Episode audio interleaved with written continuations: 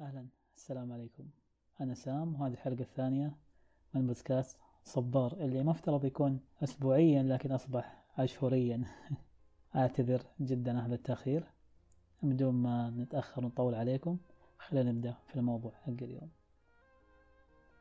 من أول شخص فكر يقدم الورد كهدية على حد علمي وبحثي آه، أجهل الإجابة مثلك يا صديقي. وقديما يعني الورد كان له قدسية معينة عند بعض الشعوب والحضارات القديمة الغابرة يعني اللي سبقونا بمئات السنين كاليونانيين يعني. وبعض الشعوب لدرجة أنه وصلت فيهم أنهم يعبدون نوع من أنواع الورود قديما يعني. وأحس أكثر شعب مرتبط بالورود الآن يعني في القرن الواحد وعشرين أحس هم الفرنسيين والإيطاليين بس ممكن الفرنسيين أكثر. وهذه العادة بدت عندهم أيام الحرب العالمية الأولى والثانية كانوا يقدمون الورود من الجرحى من الجنود والمرضى.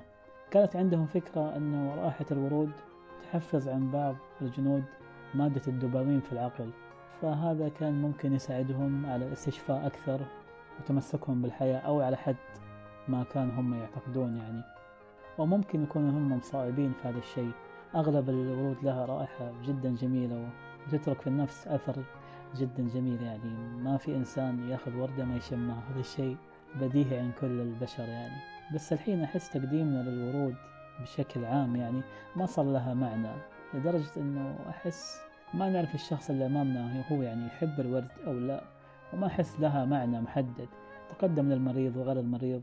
أفهم يعني تقديم الورود يعني بين الزوجين أوكي.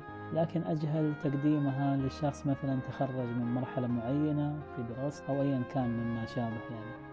لكن دائما يقولون الهدية في معناها يعني. بس برضو مو قادر أربط تقديم الورد كهدايا في بعض المناسبات. ما أحس أنها مناسبة. أحس أوقات نفكر وش نهدي نفكر كثير أو نسأل لكن في الأخير اختيارنا يكون هو تقديم الورد. وتنتهي المشكلة كاملة بعد ما يصير لنا عصف ذهني من التفكير. وش نقدم هدية للشخص يعني. والمشكلة أن الورد أصبح هدية مستهلكة جدا. عن نفسي أشوف إطراءك لي أو كلمات مثل مبروك وغيره. أفضل من أنك تقدم على وردة المخلوق اللطيف يعني المسالم وتنتزع من بيئته. لتقديمها لي أشمها يعني يوم يومين وبعدها تذبل وتموت. أخيرا أشوف مسألة تقديم الورود كهدية صارت من صارت من البديهيات عندنا. أحس أنا أشوف أنه لو نفكر شوي نهدي أشياء غير الورد ولكل مناسبة هديتها المناسبة وأخيرا يعني دائما ترددون كلمة الهدية في معناها بس أحس أنه ما صارت تشتغل زين هذه الجملة الآن هذه الأيام.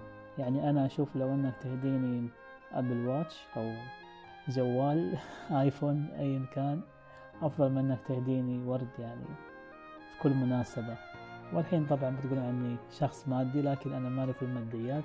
وأنا أشوف أن لكل مناسبة لها هدية تليق فيها لا أكثر ولا أقل. أشوف أنه تقديم ورد صار مستهلك زيادة عن اللزوم. okay أحس أني تفلسفت واجد في الموضوع. ما أعرف إذا كان الكلام مرتب أو لا لكن جاني هذا التساؤل وأنا مسرح في زحمة السير. أنتظر الإشارة تفتح عشان أذهب لمحل ورود. أشتري صديقي الذي خرج سالما. من حادث كان ممكن أنه يكون مميت الحمد لله على سلامته. وأخيرا أتمنى السلامة للجميع يا رب. ونلتقي في حلقة أخرى قريبا. دمتم بود.